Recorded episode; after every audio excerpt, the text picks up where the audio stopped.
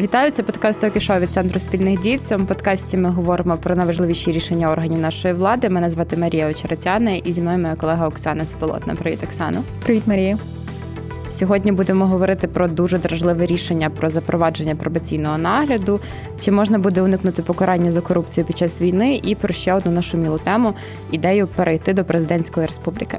А перед тим ми дуже дякуємо нашим спонсорам і спонсоркам, які підтримують нас на Патреоні, а також на платформі BuyMeACoffee. Для нас дуже дуже цінна ваша підтримка, яка показує, що ми справді робимо щось важливе. І для цих людей, які підтримують нас, ми записуємо ексклюзивні випуски Окішо з Олегом Рубичуком, головою нашої організації. Дуже рекомендую підписуватися і слухати їх. Отже, поїхали. Президент підписав закон про запровадження нового виду покарання. Йдеться про пробаційний нагляд. Цей закон не буде чинності 28 березня 2024 року. І днями мені подруга скинула Тікток із заголовком Тепер за ці злочини не будуть саджати у в'язницю.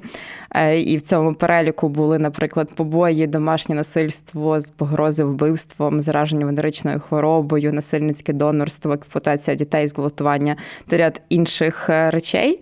Е, і це рішення щонайменше звучить дуже дивно. Оксана, поясни, будь ласка, що відбувається. Насправді рішення дуже цікаве, дуже хороше. Відповідає воно повністю європейським американським стандартам е, призначення покарання за злочини, е, а такі маніпуляції вони тільки через те, через брак комунікації влади з людьми. Е, за ці злочини раніше нікого не позбавляли волі. За ці злочини було передбачене покарання або арешт, або обмеження волі. І тепер, коли вводять пробаційний нагляд, санкцію арешт замінюють на пробаційний нагляд. Тобто, замість того, щоб людина протягом трьох чи шести місяців проводила в арештному домі, і після того могла робити все, що хоче. Вона протягом двох-п'яти років. Буде виконувати певні дії е, відповідно до пробаційної програми, яка їй буде е, складена. Е, всі її обов'язки вони будуть зафіксовані у вироку суду. Є точно обов'язкові речі які на неї будуть покладені. Це, наприклад, періодично з'являтися для реєстрації до е, уповноваженого органу з питань пробації, повідомляти орган з питань пробації про зміну свого місця проживання, роботи або навчання, е, і не виїжджати за межі України без погодження е, з уповноваженим органом з питань пробації. Але також залежно від вчиненого злочину можуть покластися на засудженого інші. Обов'язки, наприклад, використовувати е, електронний браслет для контролю і нагляду за проживанням за вказаною в рішенні суду адресою, е, дотримуватись вимог щодо обмеження спілкування, пересування, проведення дозвілля, працевлаштування або направлення е, до центрів зайнятості. Тобто людину зобов'язують працевлаштуватися. Так, зобов'язують працевлаштуватися, е, її направляють в центр зайнятості, вона е, зобов'язана в нього звернутися, зареєструватися як безробітним і працевлаштуватися, якщо йому запропонують посаду. Також це може бути курс лікування від наркотичної алкогольної залежності, розладів психіки та поведінки. Тому е, насправді, коли кажуть, що о Боже, закон жахливий, внаслідок цього на вулицях буде більше злочинців українців. Ні, цей закон він насправді направлений на е, гуманізацію е, загалом системи покарання. Е, і кінцевою метою є не покарання саме по собі, а перевиховання особи і дати можливість шанс їй виправити це. А хто буде здійснювати цей пробаційний нагляд? В системі пенітенціарної служби е, буде окрема структура. Зараз це державне підприємство, установа, центр е, пробації. Там є великий штат, кілька тисяч людей, які інспекторів, які будуть саме, власне кажучи, займатися е, цим всім складенням пробаційних цих програм, контролем за їх виконанням і так далі. Ти, до речі, казала про там примусове лікування від алкоголізму, наркотичної залежності і всього іншого. А це законно примушувати людину до цього? Змінюємо законодавство таким чином, що це стає законно в цих випадках. Е, так, суд може покласти обов'язок саме пройти курс лікування, і і проходження цього курсу лікування є частиною е, виконання цього покарання пробаційного нагляду. Е, я також дивилася інтерв'ю з директором центру пробації Олегом Янчуком е, на Радіо Свобода, і журналіст в нього запитав, чи ок, що на пробаційному нагляді перебувають люди, які засуджені за колабораціонізм. Давайте послухаємо відповідь. Ви знаєте, це питання дуже гостре, тому що вони не відбувають покарання у вигляді пробаційного нагляду, на жаль, вони перебувають під наглядом уповноважених органів з питань пробації і відбувають у нас покарання лише особи, яким заборонено займатися певною діяльністю або заборонено займати певні посади. Ми здійснюємо контроль лише в частині е, заборон. Десь їм працевлаштовуватися і займатися певною діяльністю. Ми хотіли, щоб до них застосовувався пробаційний нагляд, але на жаль, законодавець е, ну не відповів позитивно на наше побажання. Тому ми просто будемо протягом 10 років контролювати, щоб ця людина десь не працевлаштовувалась і е, не займалась чимось. А повноважень індивідуально з нею працювати і вимагати щось крім цього, ми на сьогодні, на жаль, не маємо. Оксана, як тобі здається, чи має застосовуватися пробаційний нагляд до цих людей? Зараз, якщо ми глянемо кримінальний кодекс, статтю 111 е, прим. 1, колабораційна діяльність, е, санкція передбачена позбавлення права обіймати певні посади або займатися певною діяльністю на строк від 10 до 15 років. Е, тобто в цьому випадку контролюють тільки те, чи особа обіймає посаду певну або займається певною діяльністю. Більше ніяких заходів до неї не застосовується. Тому насправді насправді, якби до особи застосовувався в цьому випадку пробаційний нагляд, то в неї було б набагато е, більше обов'язків, е, ніж е, чинне покарання, яке передбачено. Але в редакції закону, який підписав президент, пробаційний нагляд не передбачається для колабораційної діяльності і залишається тільки один єдиний вид покарання позбавлення права обіймати певні посади, займатися певною діяльністю на строк від 10 до 15 років. В такому випадку видається дуже логічним, що цей вид покарання з'являється в нас в Україні, а в комунікації він дуже часто протиставляється саме позбавленню волі, але насправді це скоріше альтернатива якимось іншим і менш ефективним видам покарання. Е, абсолютно, е, коли законодавець пропонував е, цей вид покарання, по-перше, він відповідає стратегії реформування пенітенціарної системи на період до 2026 року, тому що однією з стратегічних цілей є розширення випадків видів покарання, які є альтернативою до позбавлення волі. Е, тут, по-перше, е, такий дуже прагматичний для держави аргумент це економія бюджетних коштів тому що забезпечити заходи з пробаційного нагляду набагато дешевше, ніж тримати засуджених в е, місцях позбавлення волі. А другий це уникнення ізоляції особи від суспільства, тому що пробаційний нагляд від одного боку може накладати доволі багато обов'язків, але з іншого боку, е, особа не втрачатиме всі свої соціальні, сімейні, робочі, якщо вони є, е, зв'язки. Це виглядає дуже добре, і хоча там мені все одно очевидно бракує е, з об'єктивних причин кваліфікованості, щоб оцінити цей закон, так як ти це робиш, тому довірюсь тобі тут. Але я би оцінила комунікацію навколо нього, і мені здається, що вона проведена не дуже якісно, тому що навіть на сайті Міністерства юстиції публікація про цей закон має заголовок покарання без ізоляції від суспільства, і люди зразу собі, напевно, уявляють, що це злочинці, яких не садять в'язницю, а могли би. І я розумію цих людей, яких лякає ці, це формулювання, і які вже уявляють, що тепер якісь серйозні злочинці будуть ходити вулицями і нічого з ними не зроблять. Мені здається, що влада мала би прорахувати те, що ця тема дуже дражлива і якось ефективніше прокомунікувати її. Е, я з тобою загалом згодна, тому що насправді аргументів, чому пробаційний нагляд це хороший і ефективний е, спосіб е, покарання, є багато, тому що ми можемо глянути на європейську американську статистику. Там це доволі популярний вид покарання, і він показує дуже хороші результати на противагу обмеженню волі там чи арешту.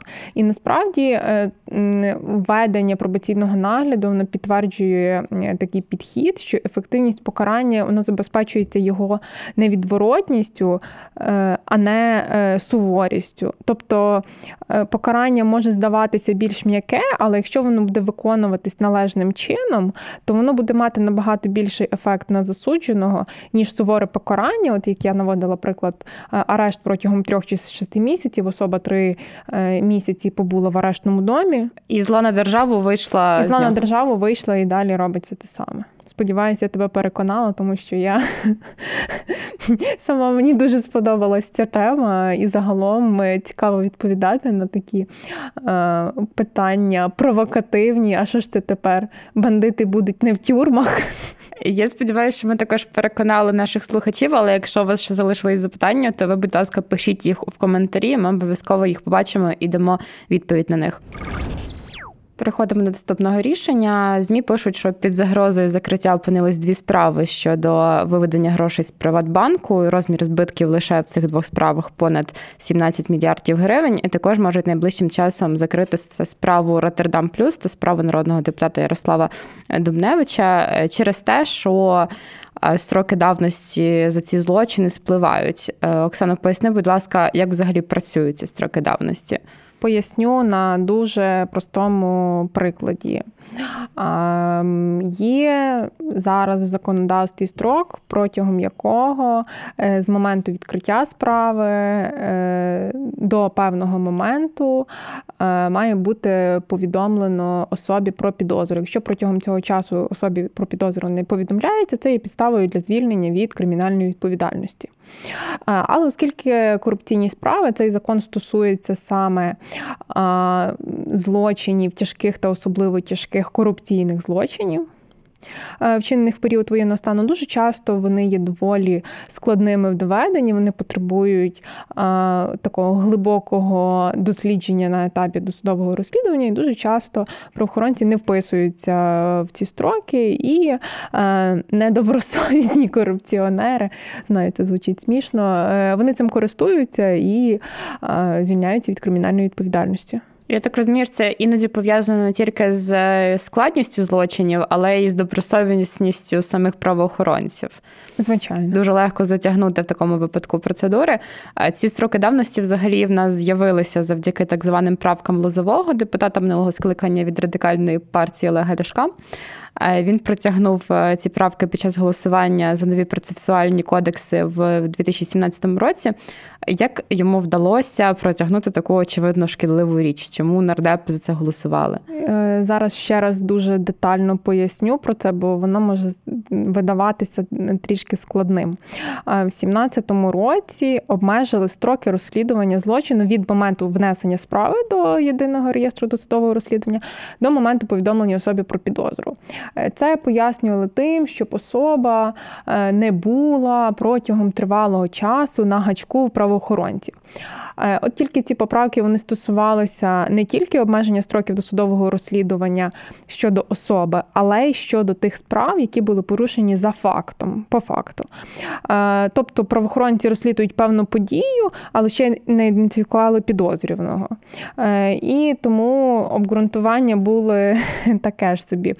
Практиці якраз правки Лозового дуже часто використовувалися для захисту організаторів корупційних схем. Е, чому це протягнули і чому це стало можливим? Та тому, що кожній владі вигідно, е, щоб за топ-корупцію не карали. А тут така гарна е, благородна мета, щоб люди не були на гачку в правоохоронців. А зараз нардепи подали законопроект, яким пропонують скасувати сроки давності за тяжкі, особливо тяжкі корупційні злочини, вчинені в період воєнного стану. Про які злочини йдеться? Що це, наприклад, може бути? Ну, це звичайні злочини, типу зловживання владою службовим становищем, розкрадання і так далі. Просто якщо це спричинило тяжкі е, наслідки. Ну, тобто, всі випадки е, топ-корупції вони підпадають під цю категорію. А що ще є в цьому законопроєкті корисного? Це насправді законопроєкт має стільки корисного, стільки корисного, аж сама собі не вірю. Жартую. Він усуває також низку недоліків кримінального процесуального законодавства. Зокрема, е, скасовуються встановлені строки досудового розслідування до повідомлення особі про підозру і змінюється порядок продовження строку досудового розслідування після повідомлення особі про підозру. Зараз це відбувалося через слідчих суддів. Суди були перевантажені е, такими е, запитами, і це значно ускладнювало порядок досудового розслідування. А також обмежується кількість захисників особи на стадії досудового розслідування не більше п'яти, та визначається можливість проведення судового засідання за наявності принаймні одного захисника в обвинуваченого. Це може звучати дивно, е, але дуже часто корупціонери, якщо ми вже про них говоримо, користуються тим, е, що по черзі на засідання не приходить хтось один з захисників. Наприклад, він має п'ять захисників, і по черзі е, кожен захисник надає якусь довідку про відрядження, про стан здоров'я і так далі. Вони не приходять, таким чином справа переноситься. Зараз е, ці норми вони фактично унеможливлюють такі процесуальні маніпуляції. Наостанок зачепимо таку дещо світоглядну, але важливу тему. Виявилось, що деякі народні обранці в нас скучили за сильною президентською рукою.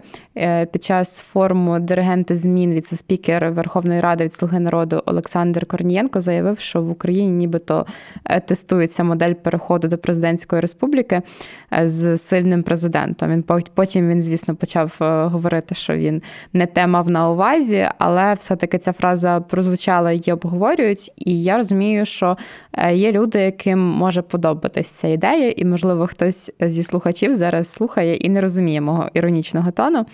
І тому я пропоную поговорити про ризики президентської республіки е, з позиції нашого аналітичного центру. На захист президентської республіки часто ми чуємо аргумент, е, що Сполученим Штатам вдалося зберегти демократію саме за такої форми правління. Оксано, чи релевантний для нас такий приклад? Е, справді та система влади, яка закладена в Конституції США, вона виявилася ефективною в захисті е, демократії. Але вона е, стала ефективною і США не скочується в диктатуру не лише через ефективну систему стримування противаг між президентом і парламентом, але й через сильну фінансову самодостатність влади штатів, які додатковим балансиром. Також життєздатності і стабільності американській влади додає двопартійна політична система, бо вона змушує збалансовувати протилежні політичні інтереси е, і враховувати інтереси різноманітних суспільних груп. Але насправді е, немає успішних прикладів відтворення американської системи влади, тому що для цього треба мати ідентичний федеральний устрій двопартійну політичну систему, що в українських реаліях є просто неможливим. І ті приклади е, латиноамериканських, наприклад, країн, е, які намагалися скопіювати систему влади США, е, ми бачимо, що це скочувалося або в військову диктатуру, або в якісь бананної республіки. Зараз під повним контролем президента в Україні знаходяться дві сфери: це оборона і це закордонні справи. Як впливає це на якість управління цими сферами? Е, це насправді е, дуже негативно впливає на якість управління цими сферами, е, тому що виконавча влада вона є розірваною між президентом та урядом. Ти вказала два міністерства, які є фактично підконтрольні президентом, і таким чином їх. Вони не контролюються ніяк парламентом, і вони фактично відокремлені від уряду. Тому насправді це посилює цей сколіоз виконавчої влади, який в нас є. Але тут слухачі можуть зауважити, що коли Росія широкомасштабно напала на Україну, то Зеленський е, відіграв важливу роль в обороні. Якраз сфера оборони і е, закордонних справ тут дуже гарно спрацювали, і Зеленський продовжує це робити досі. А що було б, якби Росія напала на Україну е, парламентську республіку? А ми не знаємо насправді, що було. Це питання з багатьма зірочками. Але наша попередня вся історія вона показує, що та модель, яку ми маємо, змішану, її можна називати парламентсько-президентська, президентська парламенту від перестановки президентська парламентська. Суть не змінюється, ця система є змішаною. Вона показала свою неефективність.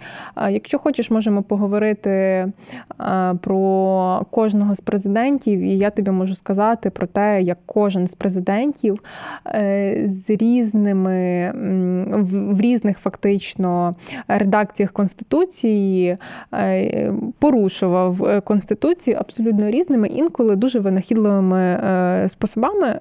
І ці порушення двічі призвели до революції. Тому нам треба дуже добре подумати, а чи справді нам посилення президентської влади, е, чи воно нам потрібно, чи воно не призведе до концентрації влади і як результат до ще однієї революції. Якщо нашим слухачам цікаво, як саме президенти порушували конституцію і намагалися створити собі більше влади, то ми якраз створювали великий проєкт Укрдерждовгобуд. Тоді наші аналітики, це ж були Олег та Назар, яких ви можливо пам'ятаєте в цьому подкасті, написали великий історичний огляд системи влади в Україні. А також на основі нього ми випустили серію відео і подкаст одноіменний. І лінки на це все ви знайдете в описі. Це справді дуже такі ґрунтовні і цікаві продукти. Коли ти дивишся, ти розумієш, що навіть умовно Ющенко порушував конституцію, Порошенко порушував конституцію. Люди, від яких ти в принципі не очікувала, що вони обирали і якось дуже винахідливо знаходили спосіб обійти законодавство і накопичити собі більше повноважень. І Зеленський цим страждав і до повномасштабної війни теж. А тепер він має ще й е, таку колосальну людську довіру, яка, очевидно, після перемоги ще більше посилиться, принаймні на якийсь період. А чим в такому разі нам буде небезпечна президентська республіка? Е, я ж тобі казала, що в принципі українська історія показує те, що як тільки е, хтось один президент починає концентрувати е, владу в своїх руках, е, людям це починає не подобатись, тому що українські е, революції вони перемагали, бо саме колективні форми правління державою вони перемагають над одноосібним намаганням запровадити свої порядки. Тому нам справді треба дуже добре подумати, чи є сенс в тому, щоб запроваджувати президентську республіку, е, а також подумати про наслідки, які можуть бути внаслідок цього. Протилежністю цієї форми правління була би парламентська республіка. А як держава в цьому разі працюватиме? Е, тут насправді ем, є багато невідомих, тому що е, залежить, звичайно, від ем, політичних партій, але загалом е, парламентаризм він має доволі багато переваг, які не є зовсім очевидні для людей, але в результаті можуть принести багато позитиву загалом. По-перше, це найбільш повне представництво людей бо парламент максимально повно представляє інтереси народу, бо він формується з політичних сил різного спрямування. По-друге, парламентаризм означає відкритість і прозорість політичних процесів, а отже, зменшення корупції. Коли ми маємо кілька політичних сил, які між собою домовляються, Очевидно, що набагато важче е, їм це зробити не прозоро, ніж прозоро. І насправді більш відкритий процес ухвалення рішень він знижує ризики впливу олігархів чи політичних груп. Е, також в такому випадку є набагато краще залучення громадян, тому що важливими стають і публічні консультації, і публічні обговорення.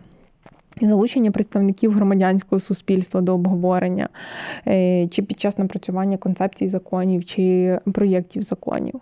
А чи не буде конфліктів між е, прем'єром і президентом, якщо прем'єр буде мати більше повноважень? Тут дуже буде залежати від е, того, яка роль буде е, відведена президенту, як він буде обиратися, і чи буде в нього суто церемоніальні функції, чи він буде якось залучений е, загалом в процес прийняття рішень. Але насправді парламентаризм є основою такої гнучкої виконавчої влади, яку очолює прем'єр-міністр.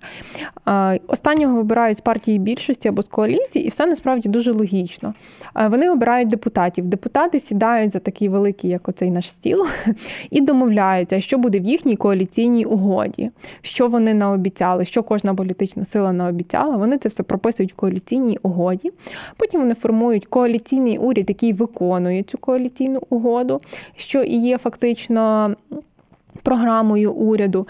І тоді ми дуже чітко можемо прослідкувати оцю відповідальність і оцю залежність е, вибору людей, їхнього волевиявлення е, до впровадження конкретних політик.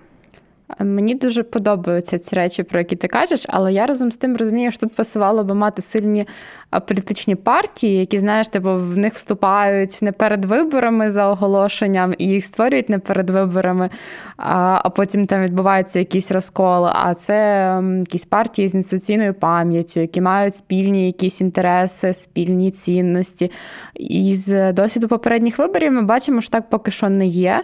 І чи справді за таких умов у нас можливості, яка парламентська республіка? Дивись, якщо проаналізувати е, новітню українську історію, то батьком олігархічної системи був президент Кучма. Е, і е, вона цілком себе добре показала в часи Ющенка і про Янукович, і жодним чином не загрожувала Порошенку, якого і самого можна віднести до олігархів. Тому е, олігархат якраз дуже пов'язаний із взаємодіями з президентами, їхніми офісами, адміністраціями, тому що президенту вигідно мати кишенькових олігархів. Тому ця закономірність не дуже відповідає дійсності.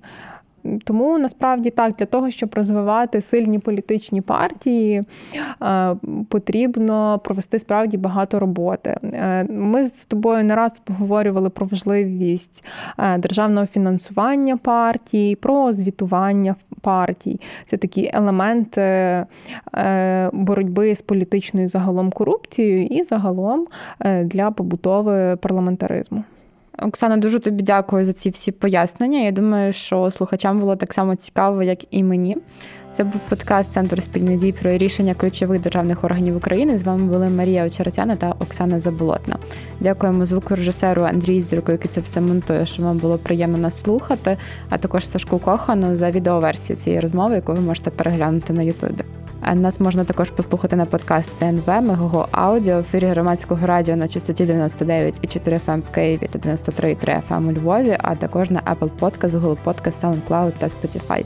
В коментарях пишіть свої відгуки і запитання, бо ми дуже хочемо покращувати подкаст і робити його ще цікавішим для вас. Дякую, що слухаєте нас, і почуємося за тиждень.